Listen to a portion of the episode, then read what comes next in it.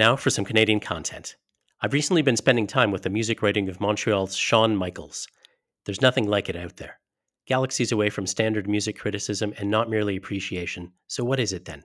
His friend, the music critic Carl Wilson, calls Sean's brand of criticism imaginative, bird like devices of prose that soar in and out of the paths of songs. Almost two decades worth of this luminous prose awaits you at Said the Gramophone, the pioneering MP3 blog Sean started with friends in 2003. The blog's beat is, was contemporary indie music in all its permutations. Folks like Arcade Fire and Basia Bulat got early props from Sean and his crew, if your tastes run towards more grubby fare, writing this thoughtful and original is worth shedding some of your snobbery over. These days, Sean's writing career doesn't leave him with much time for blogging. His first novel, Us Conductors, is a rich reimagining of the life of Leon Theremin, inventor of the theremin, just the thing for literate music nerds. It also won Sean the Giller Prize in 2014. His second novel, The Wagers, is being developed into a series by streaming giant Hulu. You could say Sean's a busy guy. We're grateful he took the time to talk. You share a name with the pro wrestler Shawn Michaels. I do. There's also a porn star, actually. Um, yeah. Google Google puts us the three of us neck and neck and neck and neck. That's unfortunate. Have many family and friends mistaken, stumbled across the wrong Shawn Michaels well, when looking? Well, it's very up? telling when I when I pass my. Sometimes it would happen where I'd pass my credit card. You know, I'm paying for something at a grocery store, and someone says Shawn Michaels, and then I kind of search their face to work out which Sean Michaels they uh, they're alluding to. so I, I don't know if I'm going to get to the porn one, but if you were a wrestler, what persona would you adopt, Shawn? I think I've always. I mean, I'm not a really. I I I I'm not a. I don't follow wrestling. I, though I've read my share of like wrestling Wikipedia articles, I do find this there's something interesting about the convoluted political storylines. Um, uh-huh. But I think I, I, I like those. I really, I've always really liked the wrestling personas that rely on like secrecy, like no one knows what that what that character's deal is. So I'd be some sort of maybe I'd just be in a like a giant sphere, an orb, and no one would see the wrestler inside. you just roll over your enemies, and people would wonder, who is that? What's inside the ball? And what would be your theme music? Oh, that's a good question. What would be my theme music? Oh, I, I think some Eric, just some Eric Satie, a, a nice quiet gymnopédie, like a quiet piano piece to add to the sinister energy. Yeah. Is the world of wrestling ready for Eric Satie entrance music? I, I mean, I like to imagine that a lot of these aging wrestlers, you know, when they're backstage in the locker rooms, are just putting on some nice some nice uh, ambient music, some music for airports to help uh, calm them or ready them. Absolutely. Do you think more music writers should get creating writing MFAs or at least read more fiction? I mean, I don't want to say should, but uh, each of us likes reading different things. And I'm someone who I do really appreciate those music writers who have a primarily analytic bent who who can think about a piece of music or, or who look at it primarily through a lens of considering i don't know how to put it but let's say thinking about the the politico personal like the political personal social threads that run through a piece of music or the the musical history stuff though I, honestly i have less interest in music musical history. I really appreciate that but i do like it better when they're as writers they are what you might call good writers uh, which is just to say writers with a sense of style and voice whose um, prose is sort of recognizable as theirs that has its own feel and touch and smell to it. And so that kind of style stylization isn't is is more common in fiction than it is in nonfiction right? A lot of nonfiction writers especially in newspapers and journalism are taught in some ways to like try to um, uh, wash out any sense of personal style um, and certainly poetic style. Um, and so i really prefer those writers who have a certain um, voice and grace well i mean they don't need to have grace it can be anything but you know the you know the quintessential um you know uh Lester Bangs, the like quintessential, almost stereotypical great rock critic. In my view, the thing that makes him great is that his text has such a voice and style to it. Um, and there are other great rock, great critics who I don't feel as strongly about because that aspect of their work that, that aspect is absent. Do you think we need a whole bunch of Lester Bangses?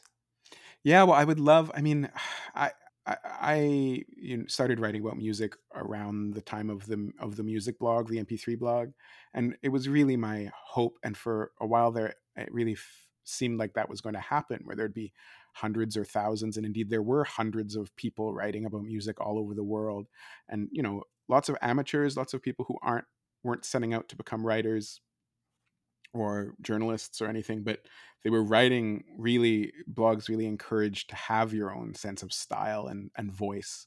And so we were we had that and I loved it because really that is what I, I someone writing in their own voice about their personal own personal experience of music is what I um, am most uh, what I most enjoy uh, when it comes to having conversations about about music. Did you find at any point when you were younger, perhaps, that music cliches would occasionally sneak into your writing at all? All the time. Sort of stock critical language. Yeah, all the time, and they still do. Um, they still do. It's hard. Um, I mean, even if something isn't a stock cliche, uh, you know, there's the there's the two kinds of cliches. There's the stock cliches that are phrases that we hear all the time in music criticism. I think of, I always think of angular guitars. Um, uh-huh. But then there's uh-huh. also the cliches that of our own work you know the, the phrases and the like approaches that we always that that i always use you know and so you are the exactly, Shawn Michaels crutch. exactly and so those are even more um, pernicious and difficult to kind of recognize and then to wash out because you say well how else could i say this except the way that i always sort of say it and then even things like angular guitars you know angular is a wonderful way I think it's a great word, great adjective to describe a certain kind of guitar sound. And so it's funny at a certain there can be moments where you really want to describe guitars and if you're not going to say angular you're almost thinking of adjectives that are just synonyms of angular sharp and uh, i'm not sure that's any better so no and there was probably some point in time where angular was the most appropriate and and seemed incredibly fresh as well too but I, I guess just with overexposure we've been deadened to its its that's impact right. and its rightness. Sometimes these these description words are one of the challenges is sometimes the language that one comes up with is kind of weirdly personal to your own neurology. You know it doesn't you can describe something in a way that other people just don't understand what that means or they don't understand the illusion or the feeling. I remember how how i was really proud or proud's the wrong word i was really delighted uh, five or ten years ago when I suddenly you know, I woke up one morning, or I was probably listening to the music, and I realized a, a wonderful way to describe the voice of Jeff Mangum from the band Neutral Milk Hotel. Um, I realized that his voice, he had a cranberry voice. I realized it's like a bolt from the blue. And I, I, remember saying it to someone that day, you know, whoever, who knows who I was talking to. And they looked at me with such a bewildered look that like cranberry voice didn't mean anything to them uh, and so that's another you know I, I as one strives to get away from the overused words you can you can start drawing on on descriptions that don't that are so underused that are underused and maybe should should remain that way or maybe we just need to hear cranberry voice more often before it kind of enters the lexicon and we're like oh yeah it has a cranberryish quality there's a rightness about that so. i hope you're right I wonder if music critic readings became a thing in the way that poetry readings and fiction readings are a thing. Would critics become more self aware and maybe less lazy, perhaps? Well, I do think that, um, I mean, this doesn't connect entirely, but I, I, think there is a sort of linkage between a certain kind of music criticism um, and the radio DJ tradition, um, especially those DJs, which are increasingly rare but who who who kind of talk about a piece of music, talk about their relationship to a piece of music. There's even some CBC. I can't name them right now, but there's I've heard a CBC show. I've heard a CBC show now and then where you know the music, especially with classical music, is a little bit interrupted at times and a little bit narrated um, in a way that I I feel is seems connected a little bit to a certain kind of um, music criticism. But one of the challenges in twenty in the twenty tens, in the two thousands on the internet is also rights. Um, you know, publishing rights and podcasts. You know, the use of music in podcasts, the use of music in kind of online broadcasts, even radio shows that are going to also be broadcast on the internet. Like it's kind, it's sort of illegal um, unless you're paying the rights, and even paying the rights can be hard to figure out how to do. Um, because it's not just the anyway because of the way that royalties are structured so i've thought about like i've really thought about doing um, live talking about music events over the years um, and i may yet but i've also thought about um, doing it uh, as a form of recording or broadcast and it's sort of sad that that's just for legal reasons seems so almost impossible I want to talk about the start of Said the Gramophone and then maybe get to your you're sort of suggesting music music writing criticism is kind of at a crossroads. Let's let's get to that. I want to go back to 2003 mm-hmm. and what inspired you to start Said the Gramophone in the first place? So I was in 2003 I was in I was uh, at university and I had begun a few years before writing about music for my own uh, kind of online magazine that I'd started with some friends. And my motivation of that, I, have always wanted to be a, a, fiction writer, a novelist. I wasn't really attracted to music criticism particularly, but as a writer who is increasingly interested in music, I was sort of a late bloomer when it comes to music. I really got into things at, at the end of my teens. Um, so I was really excited by music. I was doing lots of file sharing and discovering music all the time. And then, you know, as a as someone who liked to write, it became, well, maybe I could try writing about this and expressing my opinion. But it was also an avenue for getting free music, free CDs. Uh, it was actually a really a big early motivator to my earliest music writing. Free concert tickets, free CDs. Um, so I started doing it, and I was writing these album reviews, especially for this website that I had with friends. And then I just getting a bit frustrated with hamstrung by the obligation that came entirely from myself of writing these full length album reviews, you know, the kind of classic three to 300 to a thousand word album reviews. I wanted to be able to write just shorter mm-hmm. blurts. So I started a blog called Said the Gramophone. And then several months later, I almost abandoned it because I was just writing sort of random thoughts about music and it felt much too narcissistic almost navel gazing to just be say oh i was listening to this today it was good i went to this show. It felt very much like a blog about me and music and, and it just didn't click at all. But then at the end of 2003 so about eight months after said the gramophone launched i debuted a new format where i would um, choose a song or, or a couple of songs, post the MP3s to the blog so anyone could hear them and download them, and I would write about those songs. And that was a format inspired by the very small handful of blogs that were posting MP3s at that time. It was very much kind of in the gray zone of, I mean, it was illegal, but not really being strongly in the the laws weren't being strongly enforced but even mp3s those kind of files allowing people to download them that was a lot of bandwidth in those times.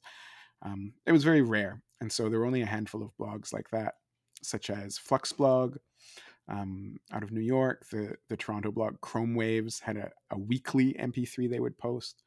Um, so a couple of sites like that inspired me to sort of start this new format and it just really resonated for me. It, it yeah, that, that clicked, and um, and also it clicked with my audience in that as it worked for me, um, people started to tune in and listen and read, and that that um, that reception from the internet uh, encouraged me to keep going. Were you surprised that it clicked on such a massive scale? Yeah, I was. I mean, I was. I was. Uh, I was astonished, but in in a way, it was also that thing of being 18 or 20. How old was I? 2003, 21 um, where you don't know what is odd, like you don't know what is unusual or what is usual. So it's not that I had expectation of it or entitlement, but it happened so gradually and naturally that it felt like this lovely thing that was happening rather than like an astonishing.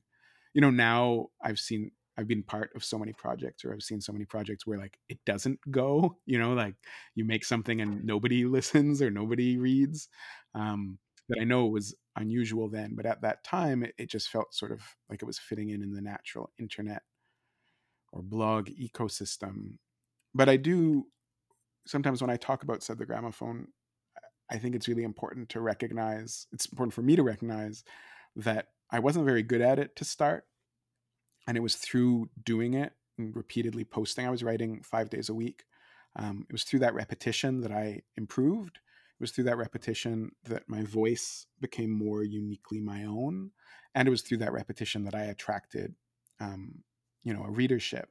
And so it's not that I I just found the thing that instantly ignited. It was really I found the habit that I was able to maintain um, and and nourish um, for long enough that I was able to kind of um, take it somewhere and, and find some of my kindred spirits.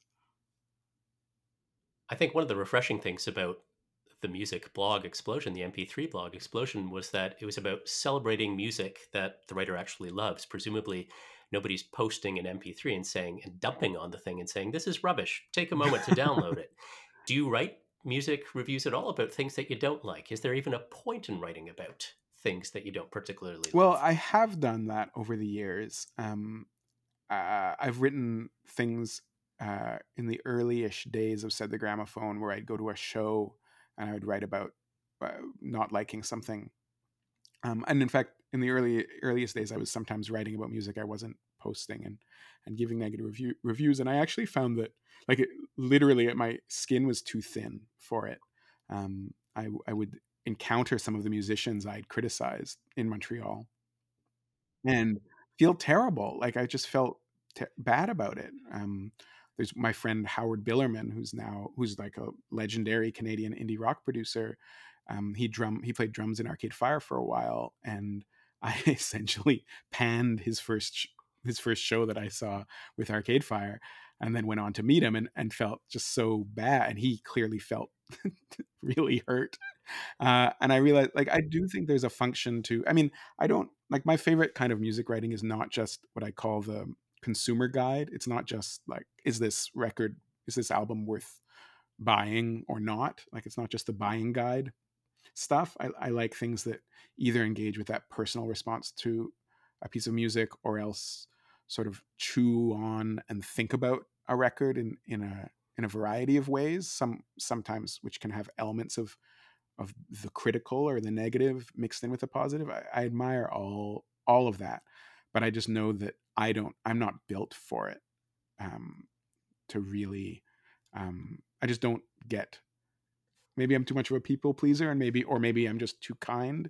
But I don't right, really like putting things into the world that that hurt the feelings, or certainly that affect the livelihoods of the artists that I'm writing about. So I know that about. I think it's one of the reasons I'm not more of a professional music journalist now, is I don't really have the I don't really have the spine for it. I leave it to those who do.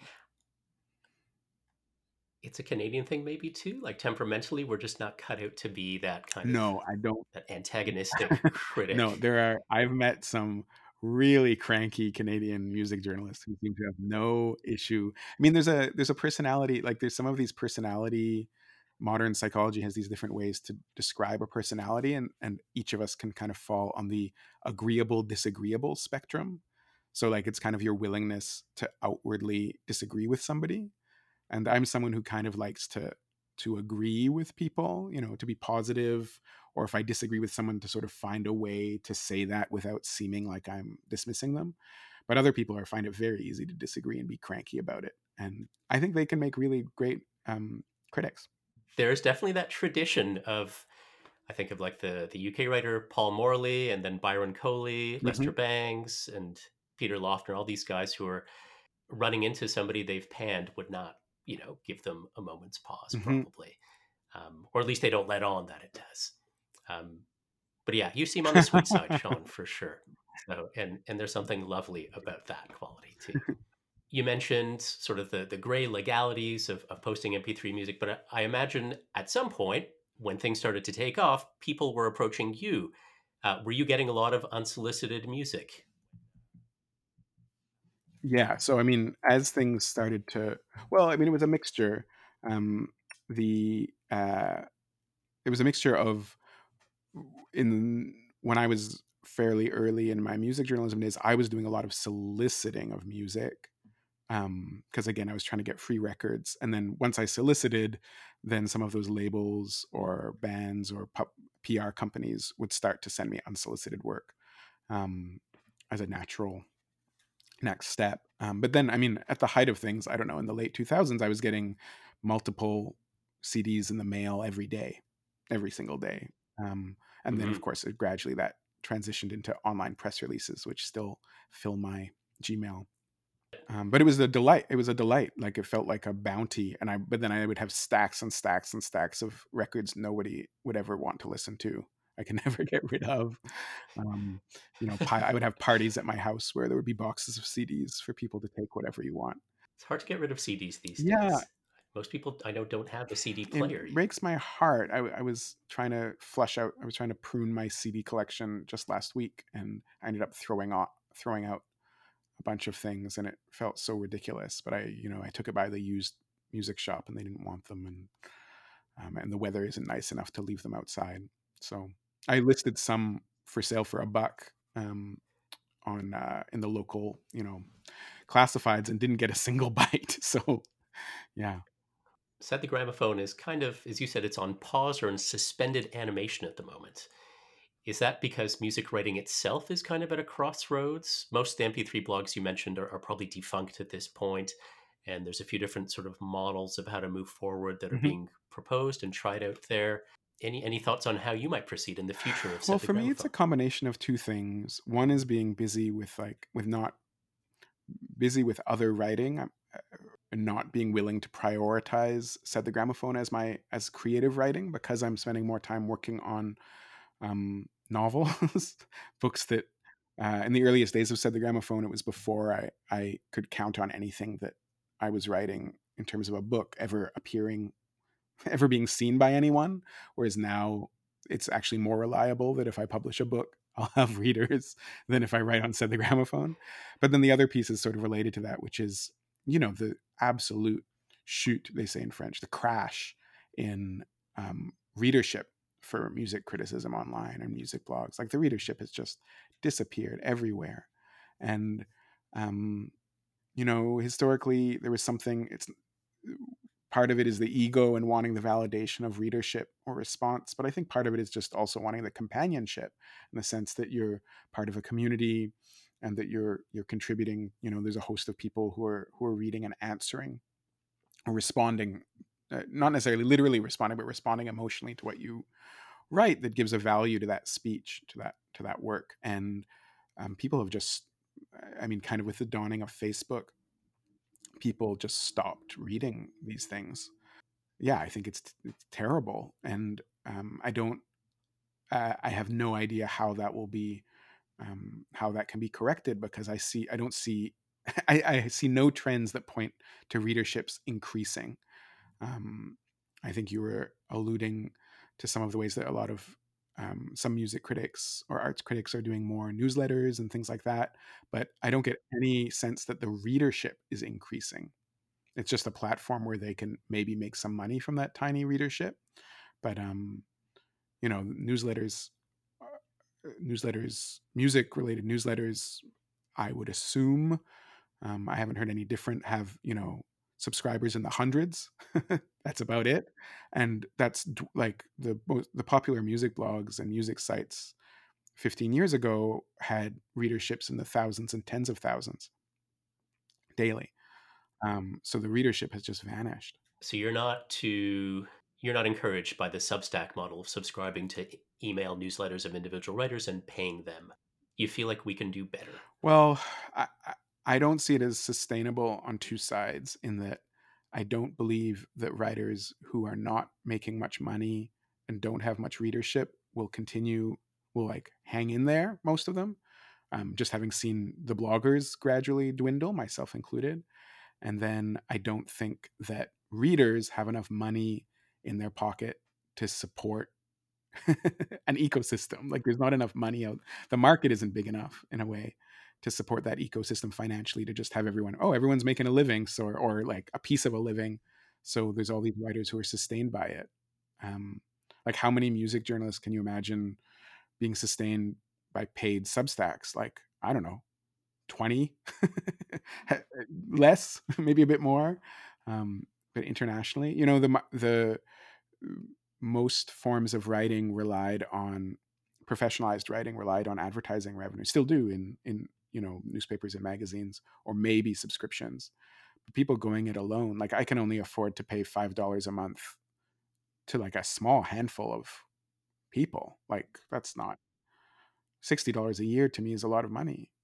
Do people need to band together and, and be a bit more creative with this? Not maybe chuck it but find some way to tweak this to make it sustainable yeah i mean I, it's almost trying to imagine a future that doesn't exist so it's hard to say what it should or would look like but I, have been really um, swayed by the arguments of people like the musician matt musician and theorist mat dryhurst who's argued for uh, you know mm, ecosystems of artists to um, work together and then to find a more sustainable model that way and whether that means like an ecosystem say a geographical ecosystem so a group of montreal writers or montreal writers and musicians and dance who knows um, or whether that means sort of kindred spirits um, that aren't linked by geography but by sensibility I mean, you used to call you might call these things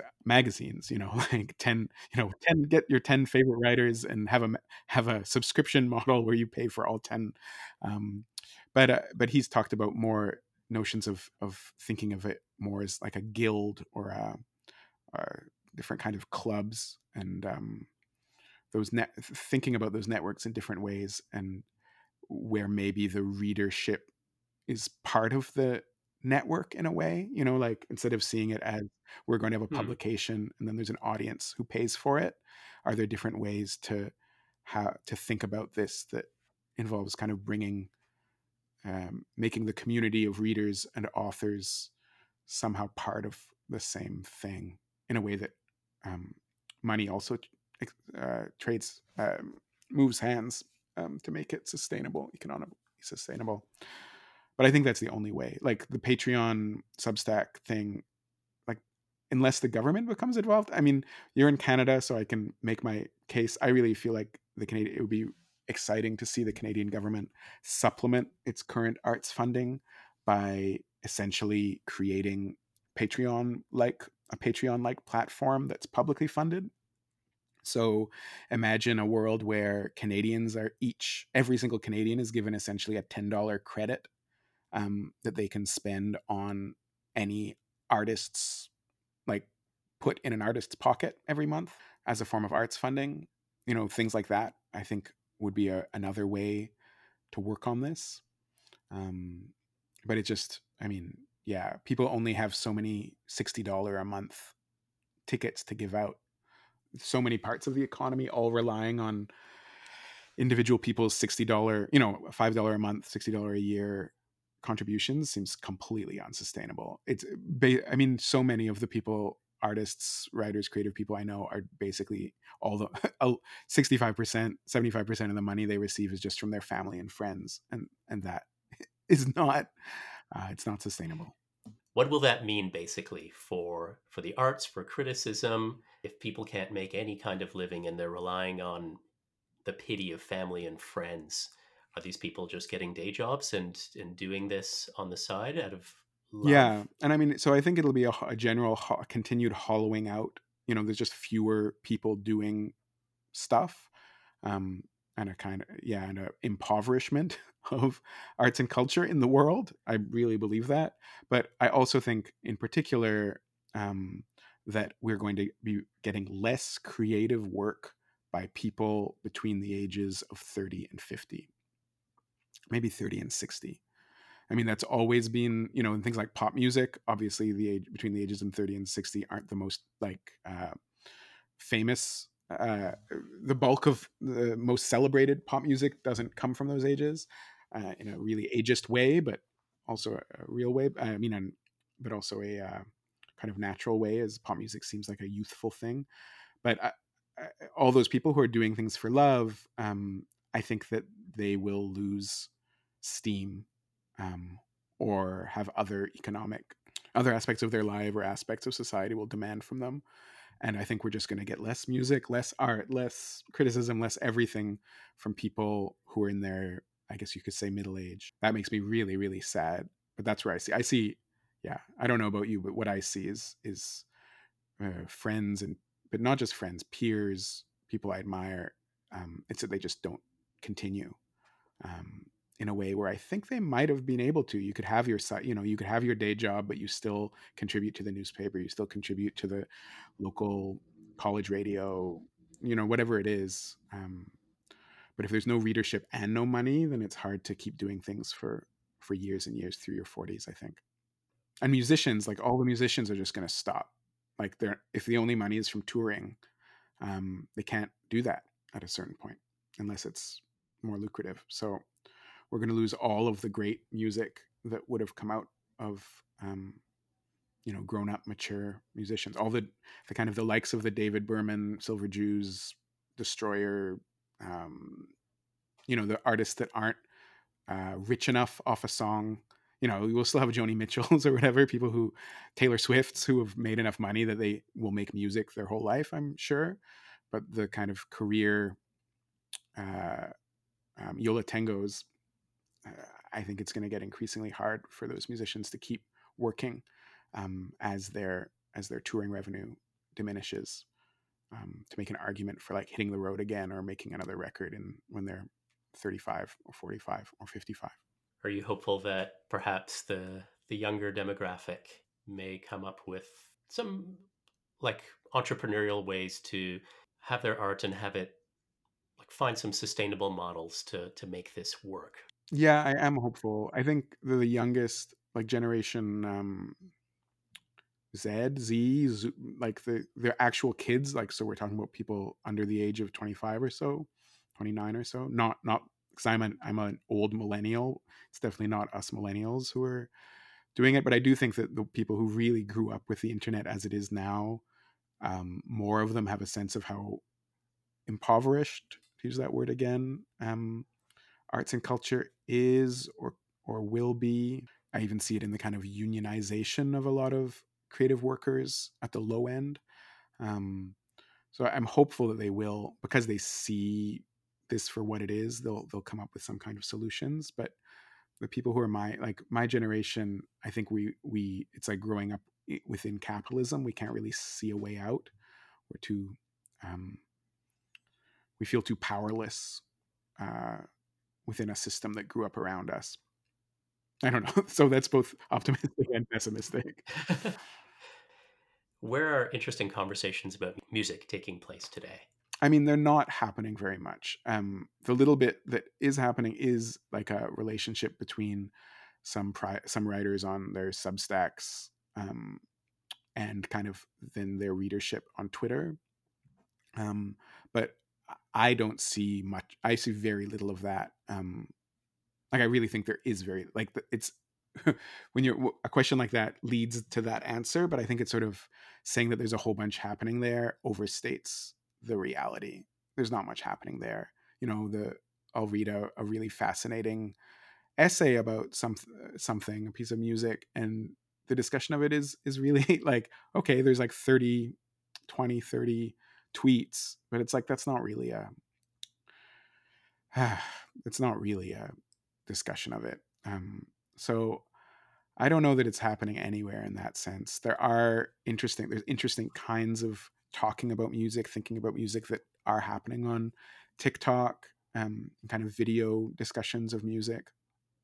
Um, but in terms of long form writing about music, where is it happening? I think it's it's happening, just not it's not happening very much. It was like it used to be that the that Facebook was sapping the energy in that people were kind of having arguments about music instead of having them on message boards or on blogs, they were having them with their friends on Facebook. You know, someone would post a at least that's the impression I had. Someone would post, you know, a few paragraphs on their wall and then get to an argument with their with their friends and acquaintances, but with the kind of withering of Facebook as well. You know, a lot of people withdrawing from that platform. It hasn't that energy hasn't gone anywhere else. So um, I think it's just not happening. If we could switch gears for just a sec, there's a cliche. Switch gears, eh? Mm. Um, how do you approach writing fiction versus music criticism? Can you move easily between writing fiction and criticism, or do you have like a do you experience task switching and you need to take a bagel like a bagel break before you move into the other? no, they feel very linked. I mean, music criticism depends. So this year I've been doing I've had quite a run of doing some band bios, artist bios recently, so the sort of one sheets for bands as they put out albums, the press release one sheets. And that feels very much like sort of engineering, architectural stuff. You're really literally describing a project or or the origins of a project. It's not really reflecting on the music in the same way. Um, and so that kind of architectural work does not feel that related to me to writing fiction, literary fiction. Um, it's more kind of argument uh, it's more essayistic well no it's not even essay i don't know it's it feels like advertising copy in a way um, but writing about music in the way i most like to write about music doesn't feel that far off from writing fiction because in both cases i'm trying to evoke and allude to sensations phenomenon phenomena uh, feelings that I don't necessarily have a vocabulary for. Like when I'm writing about music, I'm trying to find a vocabulary to describe my experience of that music. Like uh, so much of the experience of music is is indescribable, is dancing about architecture. Um, and so I'm trying to find the word. How do I express how this makes me feel? Maybe it's through poetic language, maybe it's through clear language, maybe it's through a metaphor or a story. Um, so that, that that's what I'm kind of going through. And when I'm writing fiction, I'm really also I'm trying to how do I express the feelings that are bubbling below the narrative? How do I express sort of what's at the heart of this story um, in a way that conveys it uh, most effectively or most vividly?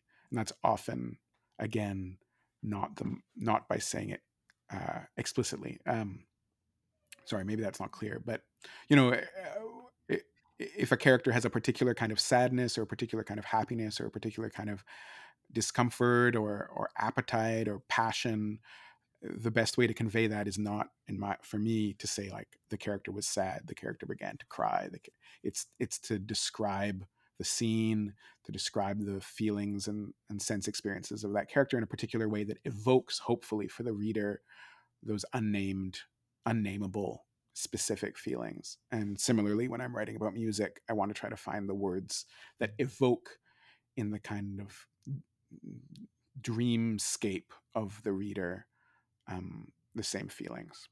That takes a lot of imagination. I think it's a lot easier to simply describe what you're hearing and use stock critical music language. What you're talking about is, is capturing and, and sort of conveying, aspiring to that music somehow and what it's achieving that takes a lot of imagination. Are are most writers cut out for this kind of thing? Yeah, well, I mean, I think it's just a muscle of. I think it's about recognizing. It's a muscle you have to develop, but when we talk with our friends about music or musical experiences, I find uh, if you put on a record and you're sitting with a friend of yours um, and you talk about the music, nobody really says, uh, or it's rarer to say something like, "Oh, I really love the angularity. I love these angular guitars and the way." Uh, you know, I mean, you might say, "Oh, I like this part. I like that part," um, which obviously isn't very descriptive. But you, you, people talk a lot more about illusion, make a lot more illusions and and and metaphors in the way that they you know it really becomes about trying to express to the convey to the other person your enthusiasm. Oh i love the saxophone here. It's so oh it's got this scritchy like it's just like feels very much like you know a guy who just sticks his head into the frame with the big saxophone and and and plays a song or or oh man this makes me really makes me remember this time and then they they go off and tell a story that seems to have nothing to do with the song but it does it does because that story evokes for the teller the same or similar feelings to what this song is evoking for them.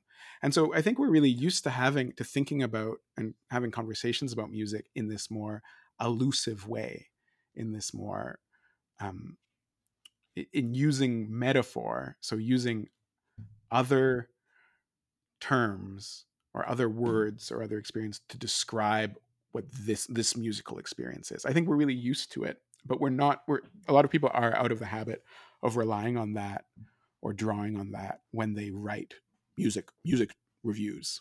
Um, and some people don't like it in music reviews. They want to just be told like more about the time signature and and historical origins of a of a sound.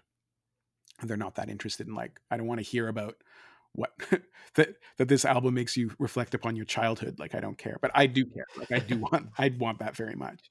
Um so some of it's about taste. But I, I mean i think everyone's got almost everyone has that capacity to relate to art because we are relating to art in this uh, through our imaginations. You know like uh, a piece of music is making us imagine and and is making us imagine things and remember things and so it's just about narrating that experience a little bit more you wrote a piece in 2014 for the National Post about musical prose and what makes for musical prose.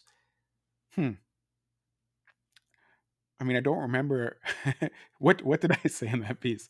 Was it about like the phon- phonetics of prose? I think talking about how it's it's more than just a matter of mechanics. Like some writers have, mm-hmm.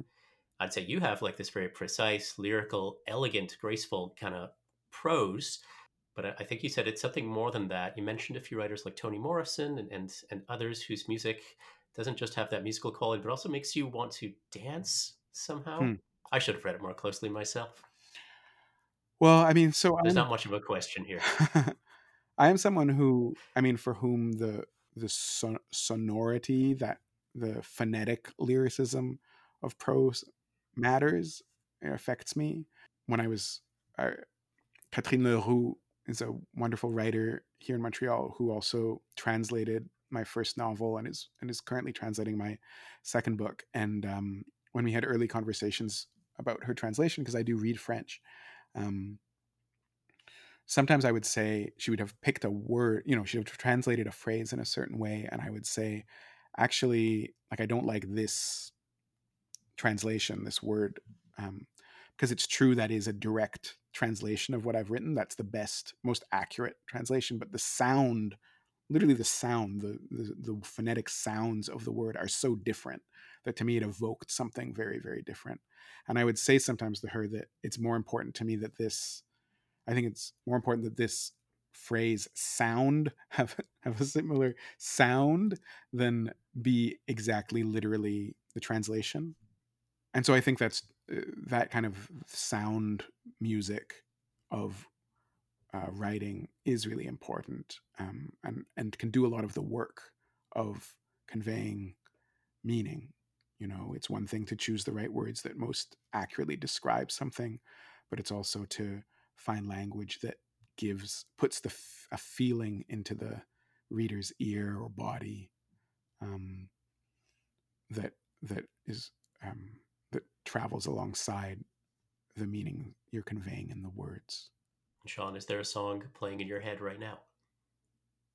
Um, no, but but I was just thinking a few moments ago. I was just thinking about um, one of my favorite songs of all time, um, the, called uh, "The Banks of the Nile" by Fotheringay, Fathering Fotheringay, Fathering J.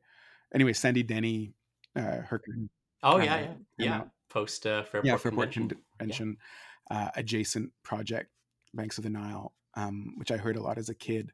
The guitar notes of that music are to me just so evocative of of a feeling, like a, a childhood feeling, but that I that is would is very very hard for me to understand in a way that I could put into words you know like just express it, it's really a feeling i would have to evoke you know? Uh, i mean what i mean is that i don't think i could i could just explain the feeling. I would have to try to uh, all i could do was try to write something that evokes the same feeling in the reader but it wouldn't be by saying well the guitar makes me like the echoing sound kind of I, I couldn't I couldn't explain it. A hearty thanks to Sean for joining us. Learn more at Sean's website, byseanmichaels.com. That's B-Y-SeanMichaels.com, though of course you should B-U-Y everything by Sean Michaels. Also, a shout out to the mighty Jeff Miller, said the Gramophone's trusty punk reviewer for years, and the mind behind the legendary zine Ghost Pine. I miss you, dude. If you're on Twitter, you can find us at RockCritPod. We're back again in two weeks. Thank you for listening.